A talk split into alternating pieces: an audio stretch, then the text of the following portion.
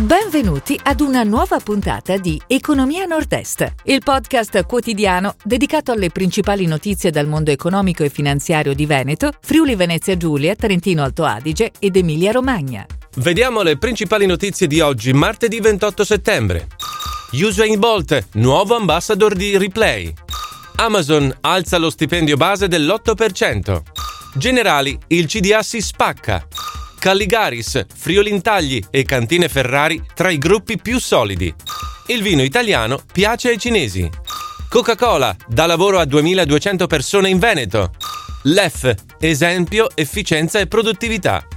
Usain Bolt, nuovo ambassador di Replay. Nell'ambito della sua strategia di sponsorizzazioni, il brand di Asolo ha stretto una collaborazione con la leggenda giamaicana dell'atletica Usain Bolt fino al 2024. L'accordo prevede oltre alle consuete attività di visibilità in qualità di testimonial, anche la possibilità di creare una capsule collection con il doppio marchio Replay e Bolt.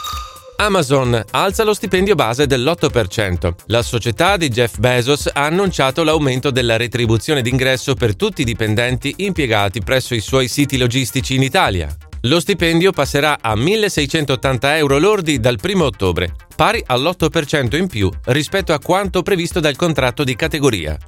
Generali il CDA si spacca. Come da previsioni, il Consiglio di amministrazione delle assicurazioni triestine si è spaccato e ha dato il via libera a maggioranza alla procedura per presentare una propria lista per il rinnovo del board. I voti contrari sono stati 4, mentre 9 quelli a favore.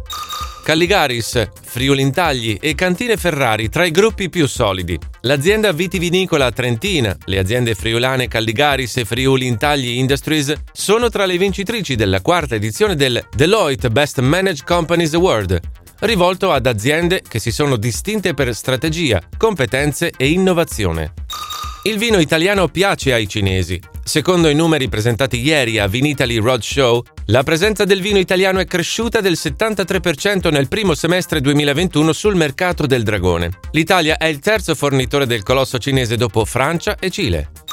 Coca-Cola dà lavoro a 2200 persone in Veneto. Uno studio di SDA Bocconi School of Management dimostra come lo stabilimento veronese della Coca-Cola a Nogara rappresenti lo 0,07 del PIL regionale, con oltre 100 milioni di euro di risorse generate all'anno. Sono oltre 2200 i posti di lavoro creati direttamente e attraverso il suo indotto da Coca-Cola in Veneto.